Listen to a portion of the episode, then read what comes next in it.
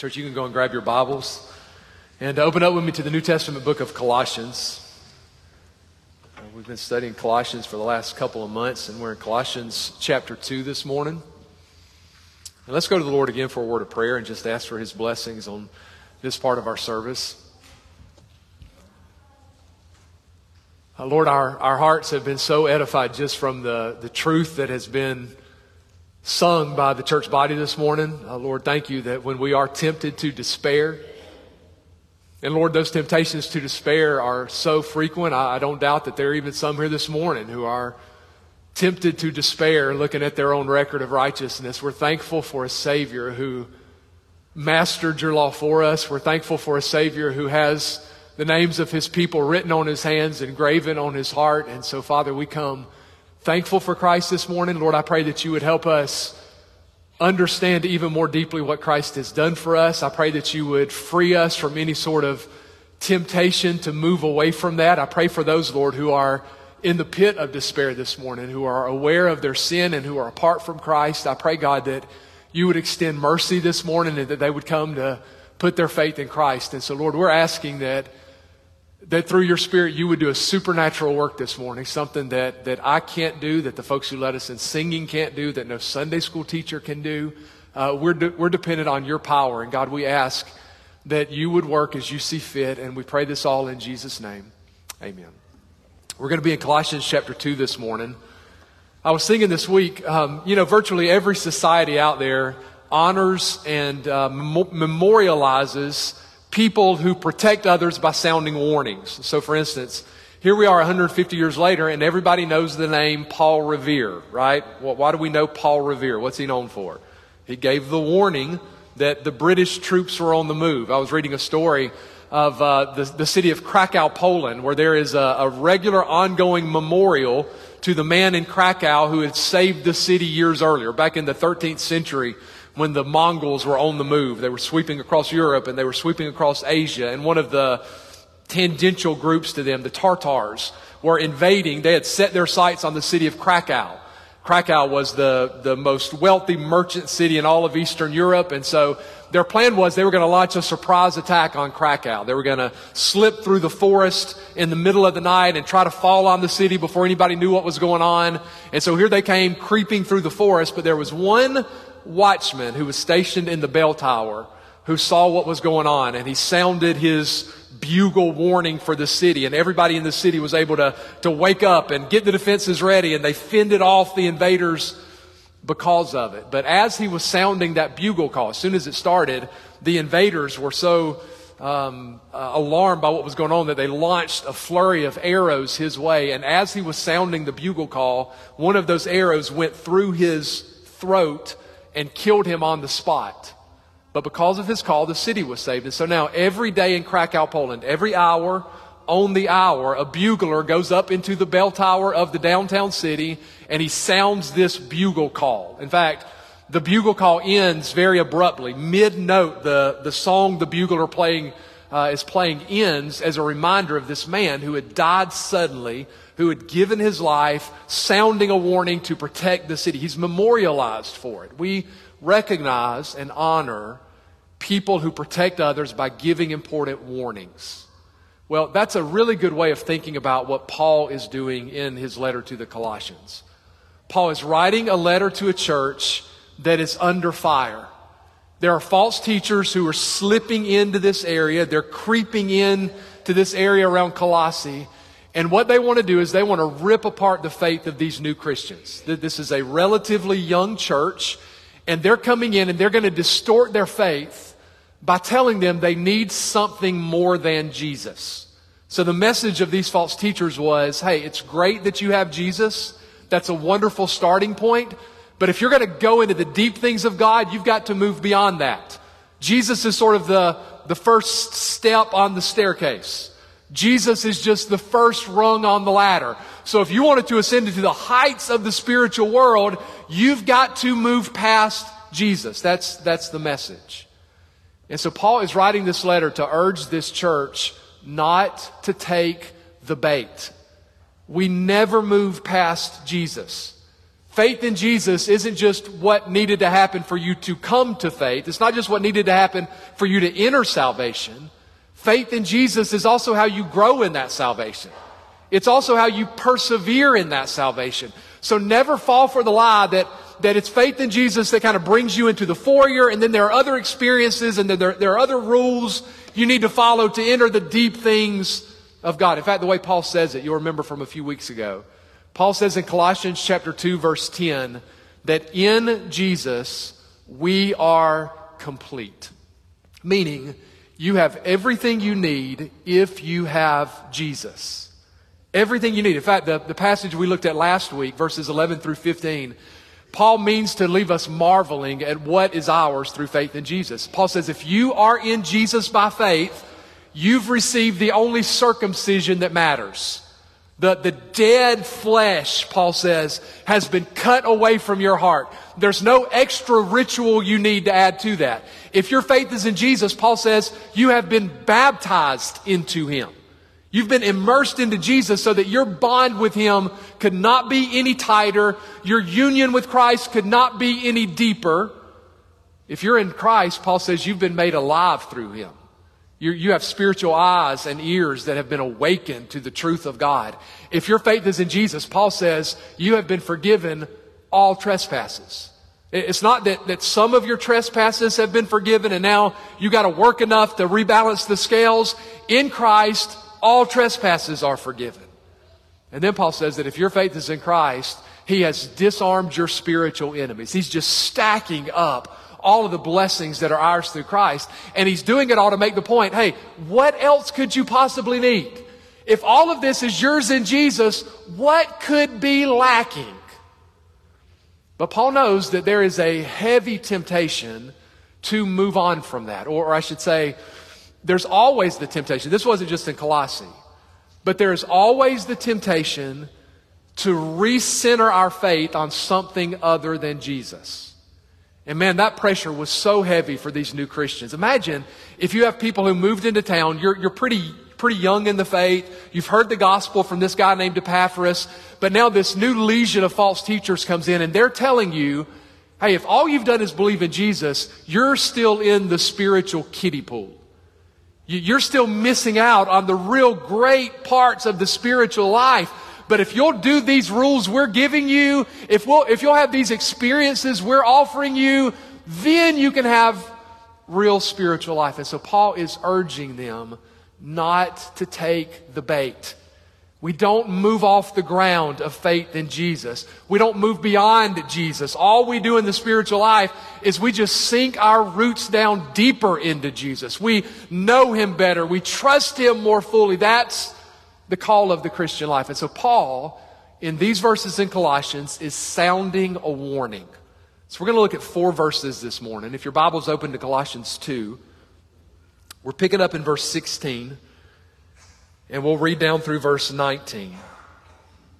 Paul says, So let no one judge you in food or in drink, or regarding a festival, or a new moon, or Sabbaths, which are a shadow of things to come. But the substance is of Christ. Let no one cheat you of your reward, taking delight in false humility and worship of angels intruding into those things which he has not seen, vainly puffed up by his fleshly mind, and not holding fast to the head, from whom all the body, nourished and knit together by joints and ligaments, grows with the increase that is from God. So there are two particular warnings I want to highlight that Paul gives here. There is a warning against legalism and then there's a warning against mysticism. So, number one, I want to see the danger of legalism. Look at how he starts it. Look at verse 16 again, where he says, So let no one judge you in food or in drink or regarding a festival or a new moon or Sabbath. Now, I need to say something about that opening phrase where Paul says, Let no one judge you. Because that sounds like the sort of phrase that would be the mantra of our culture today, right? That Colossians 2:16 would be the favorite verse of our world. Let no one judge you. That's the sort of thing you might hear at a, at a pride parade. Nobody can judge me. But make sure you understand what Paul is not saying here. Paul is not saying that there's no uh, moral standard that we're held accountable to. Paul is not saying here um, in any way that, that we're above accountability or that we're each a law to ourselves.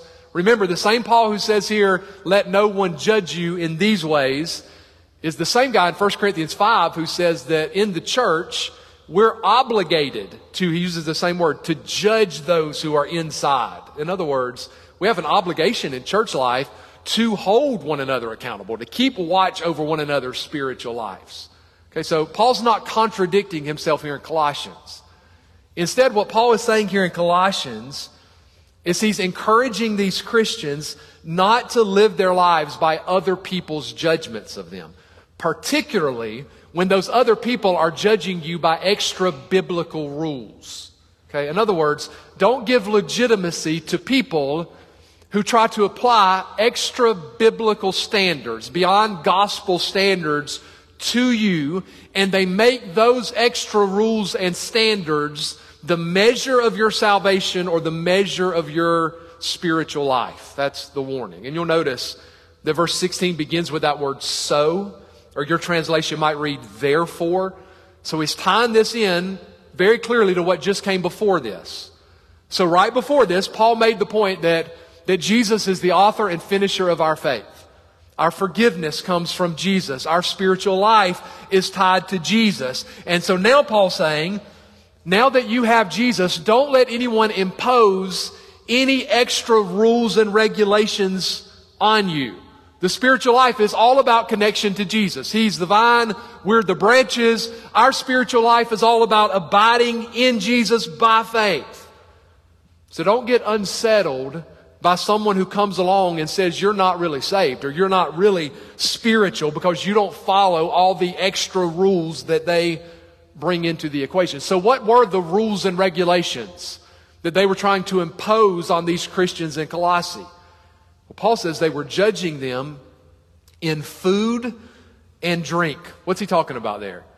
Well, you know how the Old Testament is filled with all sorts of uh, dietary laws. There were clean foods that you were allowed to eat, and there were unclean foods that you were not allowed to eat. And that, that whole setup in the Old Testament was meant to make the point that God requires people to be clean in order to stand before Him.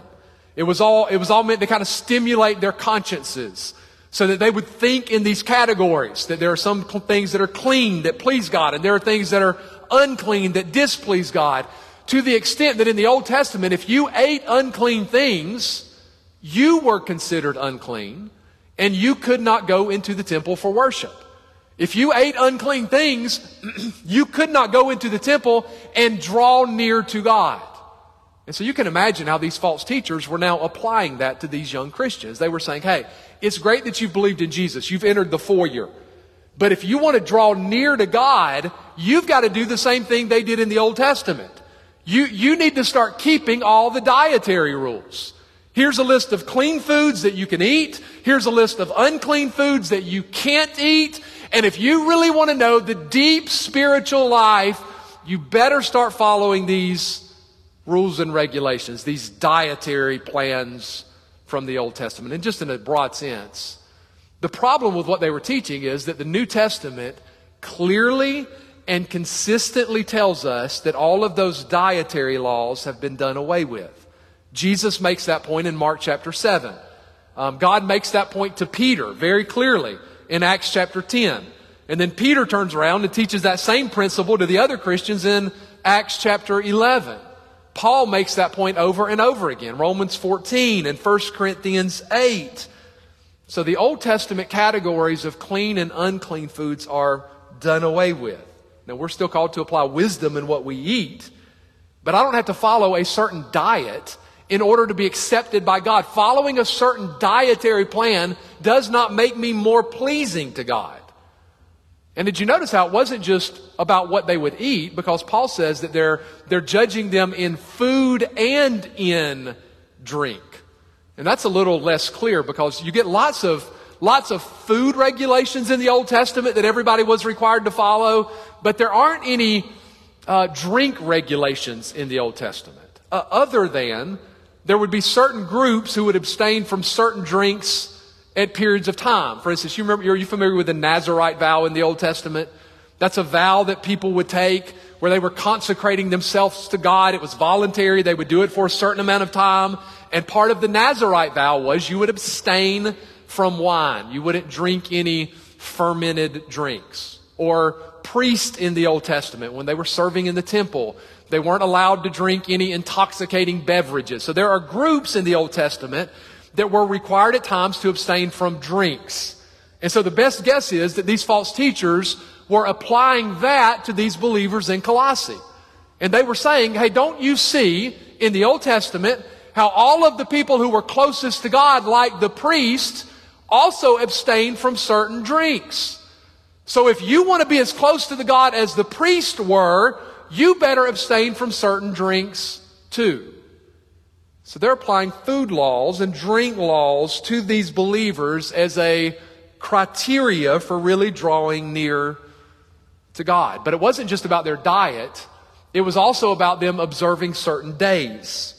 Because do you see how he says they're also judging them according to festivals and new moons and Sabbaths? That means they're requiring these Christians in Colossae to keep the Old Testament religious calendar. Festivals were those annual feasts, like uh, Passover or the Feast of Trumpets. New moons were monthly feasts. That was the mark of a new month. There were certain sacrifices you would offer on a new moon. And then the Sabbath was the weekly reminder. From sundown Friday to sundown Saturday, you observed the Sabbath. And so what they were doing is they were taking this whole Old Testament calendar and they're applying this Old Testament calendar to these Christians in Colossae.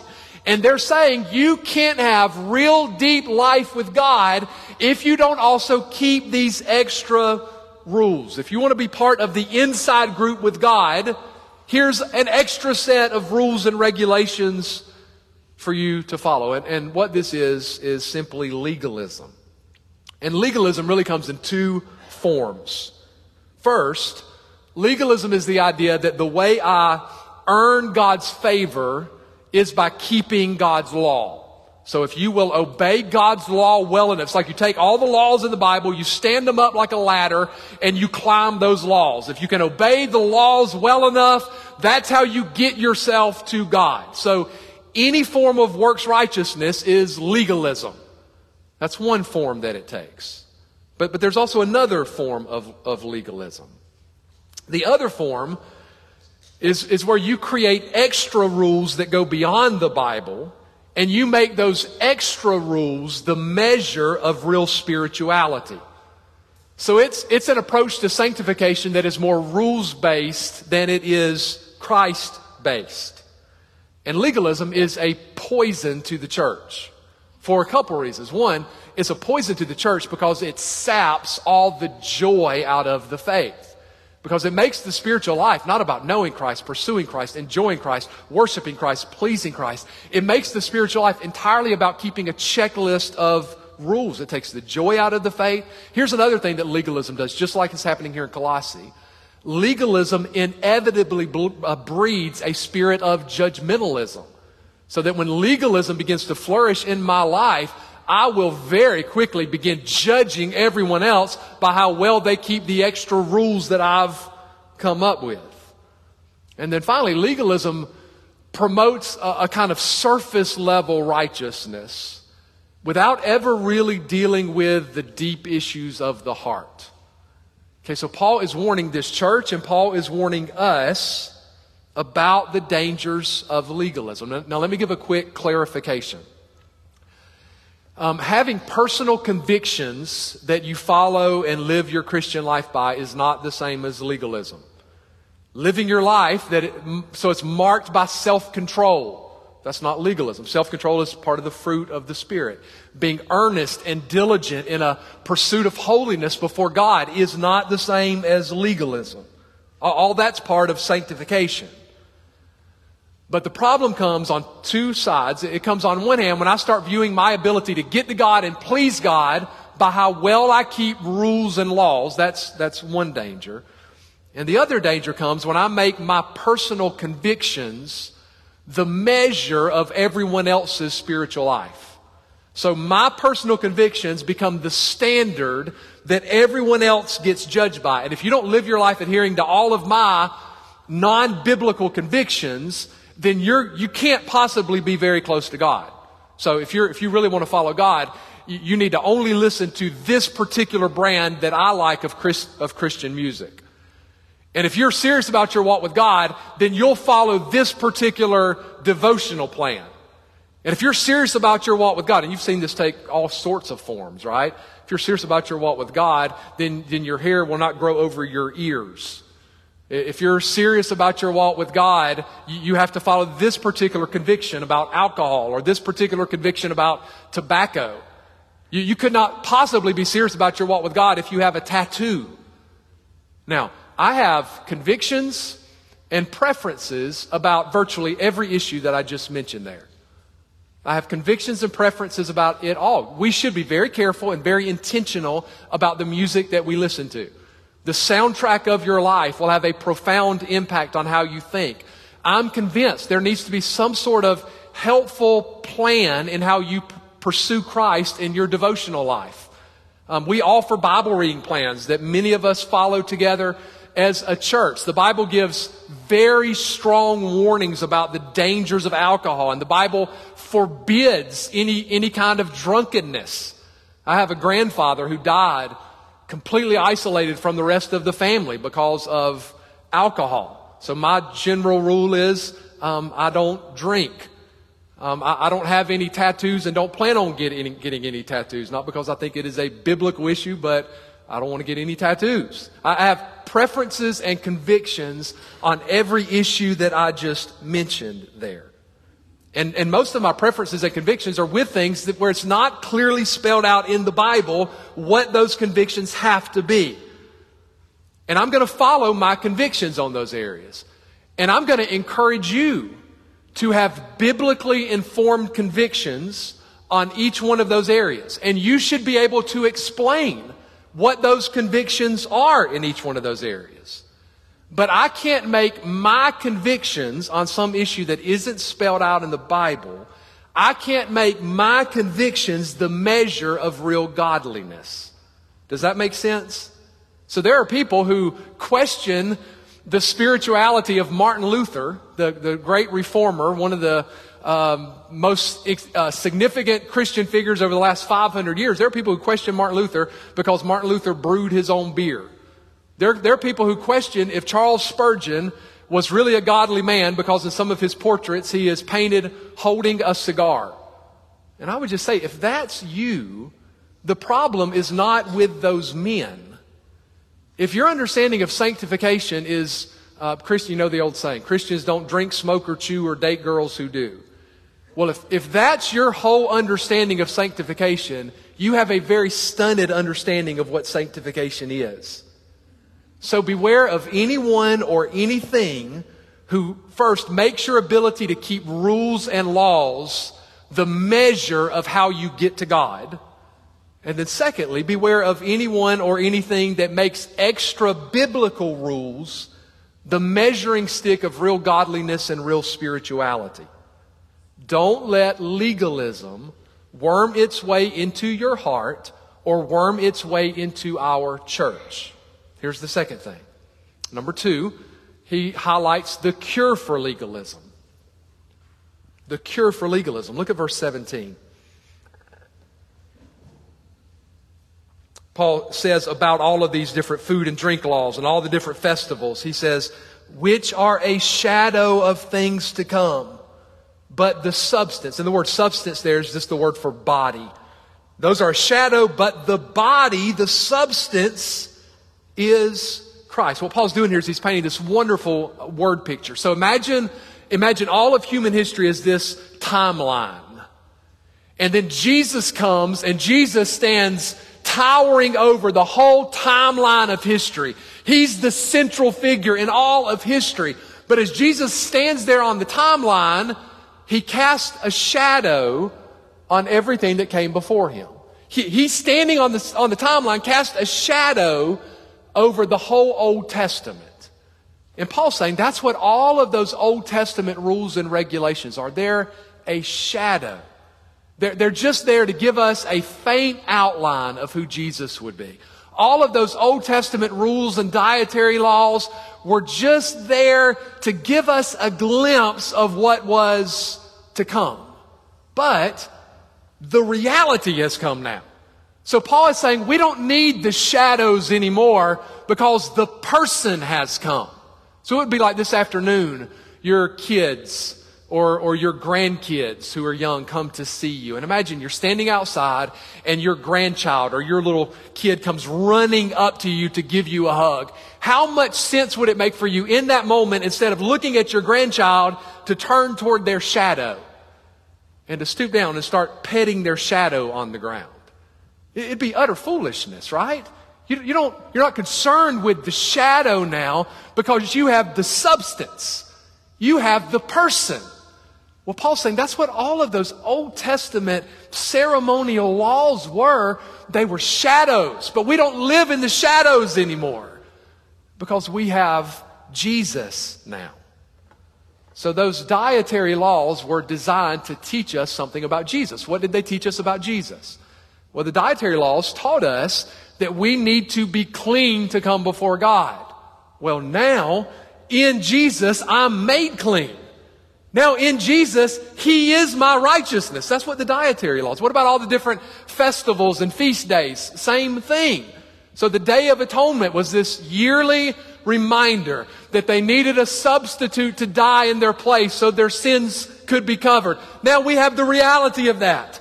The final sacrifice has been offered. In Jesus, sin is covered once and for all. The, the great Passover celebration every year was this wonderful etch, this wonderful reminder that they needed to be sheltered underneath the blood of another to escape the righteous wrath of God. And now the final Passover lamb has been offered. It's under Jesus with our sins nailed with him to the cross. It's under his blood that we are sheltered from the righteous wrath of God. The Sabbath was this weekly reminder that we desperately need rest and then Jesus comes along saying, Come to me, you who are weary and heavy laden, and I will give you rest. So, do you see how all of these Old Testament things are shadows that point us forward to Jesus? And so, Paul is saying to these Christians, You don't need to live in the shadows anymore.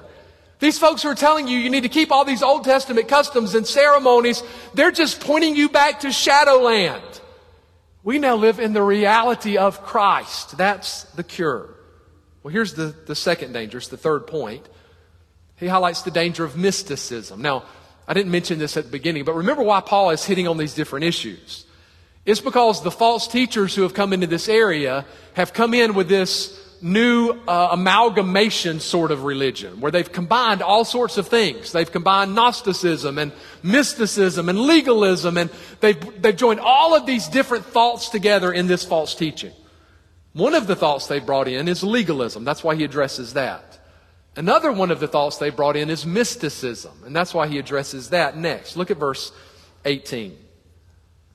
Paul says, Let no one cheat you of your reward, taking delight in false humility and worship of angels, intruding in those things which he's not seen, vainly puffed up by his fleshly mind. Now, if you have a different translation, every translation in here will word that a little differently.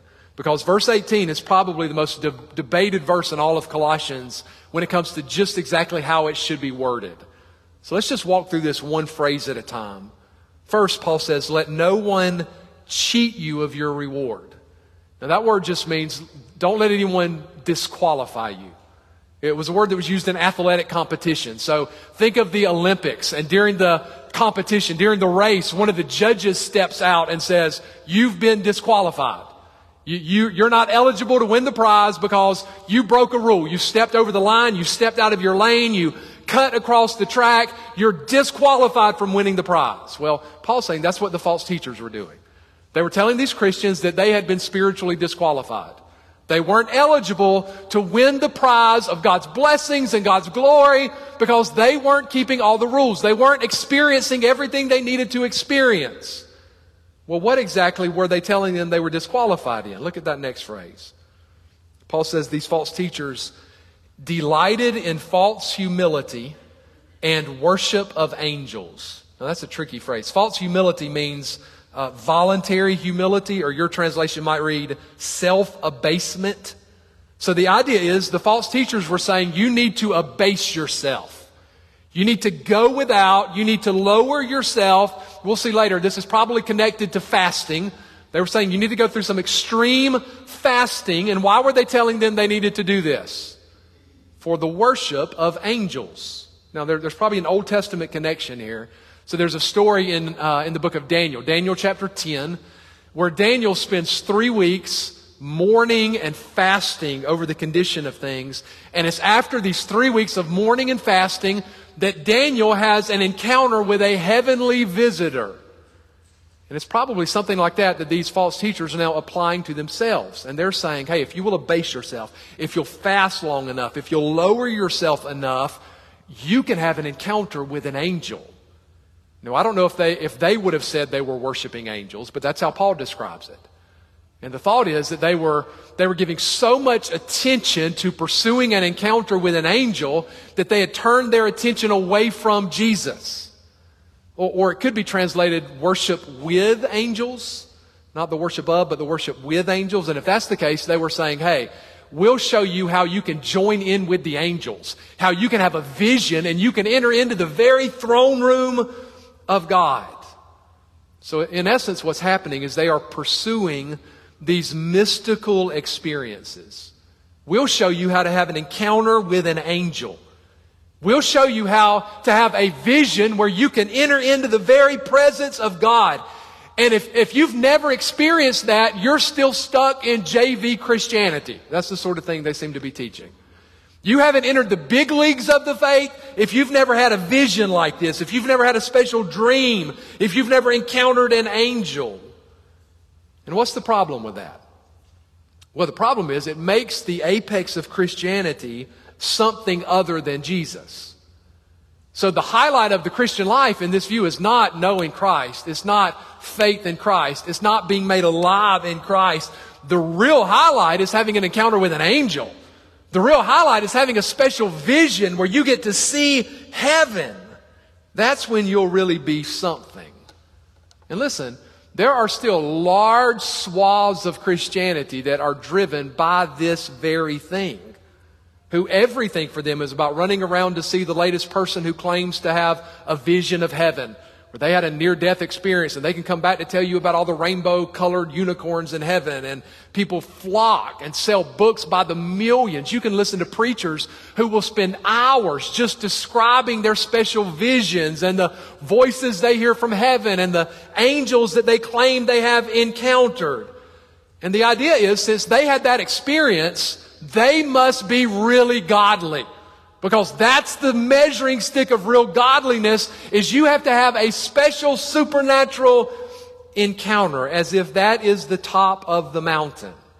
So we're told, if you really want to know the deep things of God, you need to pursue the same kind of extra experience. And what happens is very subtly, the focus moves off of Jesus onto one of these extra subjective experiences. Paul adds that they were, here's the next phrase, they were intruding into those things which they had not seen. Now, that is the trickiest phrase in the trickiest verse. So let me read you a few different translations to help you get the gist of it. The Holman translates it, they were claiming access to a visionary realm. The ESV reads, they were going on in detail about visions. The New American Standard reads, take, he was taking his stand on visions. Do you get it? So they were claiming they had access to a special spiritual plane. The, the wording Paul uses here is it's actually technical language that was used by the mystery religions that operated in this area. And what the mystery religions did is they claimed that they could show you how to move out of the foyer of the faith and really experience a deep encounter with the gods. And so these false teachers had incorporated that into their teaching. And they were saying, hey, there's a way. Maybe you enter a trance like state and you leave this physical world behind. And then you'll, you'll enter a new spiritual dimension. And that's when you'll really know God. So imagine the impact this is having on these new Christians. They're going, hey, you think you know God? Have you ever had a vision of God? You think you're spiritual? Have you ever had a conversation with an angel? And that became an extra measuring stick of real spirituality. And imagine the, the toll that would have taken on these young Christians. They're hearing these stories and they're thinking, well, I've never seen an angel. I've never had a dream like that. I've never had that sort of vision. Maybe something is wrong with me. And th- this same sort of mysticism is what infects much of evangelicalism today. You're a Christian? Well, have you received the second blessing? You're a Christian, but have you spoken in tongues yet? You're a Christian. Have you, have you been slain in the Spirit? Have you ever been in a service that gets overtaken with holy laughter? And people end up running all over the place looking to have that experience. They run all over the place hoping to have that sort of special encounter. But listen to me, church.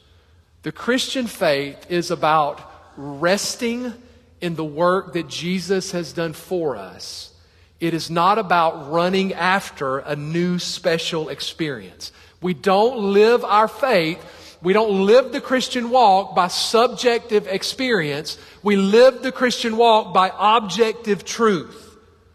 If your faith is in Jesus, there is no extra experience you need to have in order to know God or know the fullness of the Christian life or to really live in God's blessings. And finally, Paul just peels back the last layer and tells us the ultimate problem with these false teachers. Look at that last phrase of verse 18. He says, They are vainly puffed up by their fleshly mind. In other words, what he's saying is what these false teachers were doing really just fed the monster of pride. When I can stand up and go, hey, look, I've had an experience you haven't had. I'm on the inside, you're still stuck on the outside. I'm in the inner circle of Christian experience. And so what that leads to is it, it either leads to feelings of superiority if I claim to have had that experience, or it leads to feelings of inferiority if I say I haven't had that experience.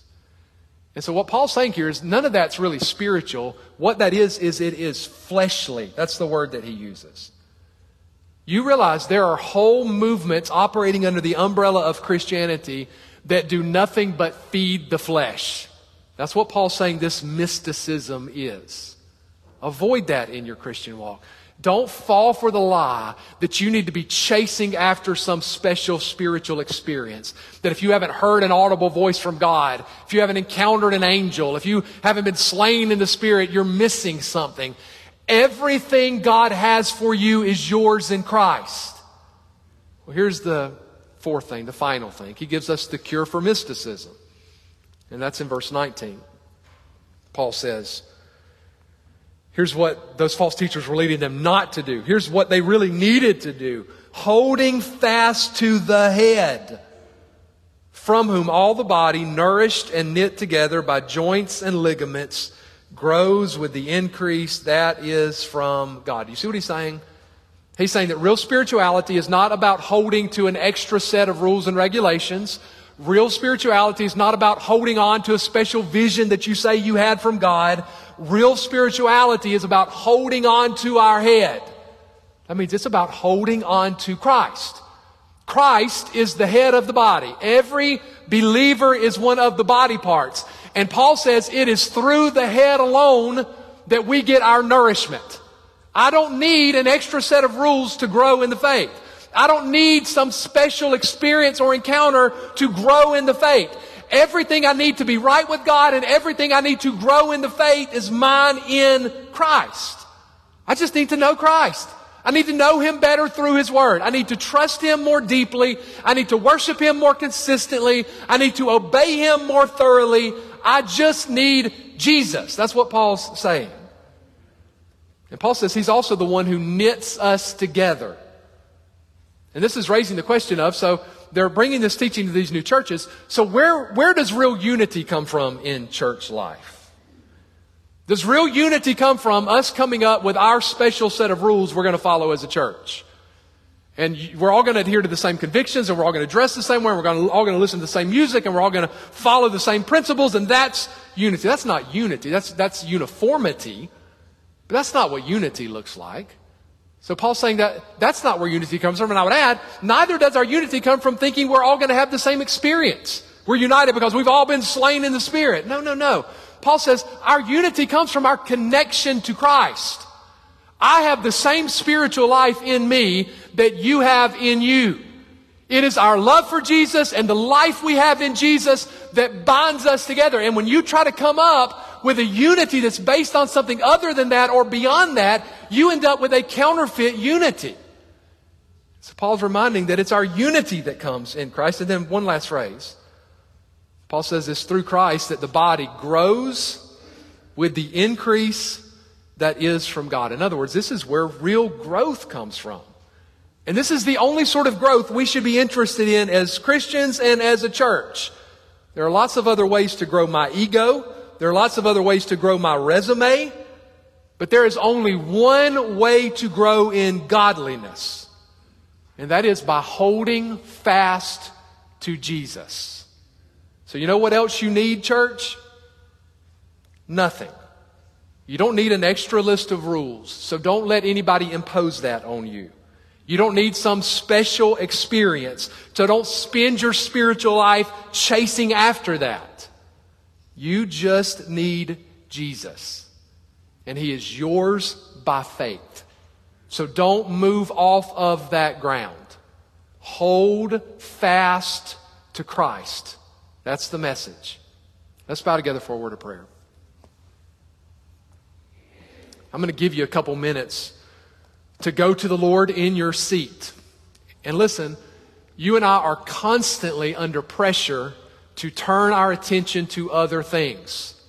We're constantly under pressure to judge our own or others' lives by extra biblical rules or to think we need to chase after an experience or feel like we're less than because we haven't had a certain experience that the person next door claims that they've had. Give up on that. Everything you need to be right with God, everything you need for life and godliness is yours in Jesus. So trust in Christ. And, and maybe you're here this morning and you've never turned to Christ. You've lived your life trying to improve things enough. Maybe you've spent a lot of your spiritual life chasing after this special experience that you think will, would finally turn things around for you. If you could just get that experience, so you've run to this church and this service and this meeting, hoping you'd find that experience that would turn things around. None of those experiences will turn things around. It is Jesus and Jesus alone. So give up thinking you'll ever find anything that can outdo that.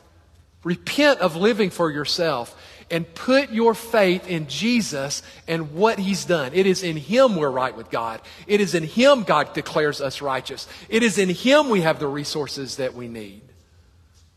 So call out to Christ in faith. Christian, cut away anything in your life that counteracts this, that works against this.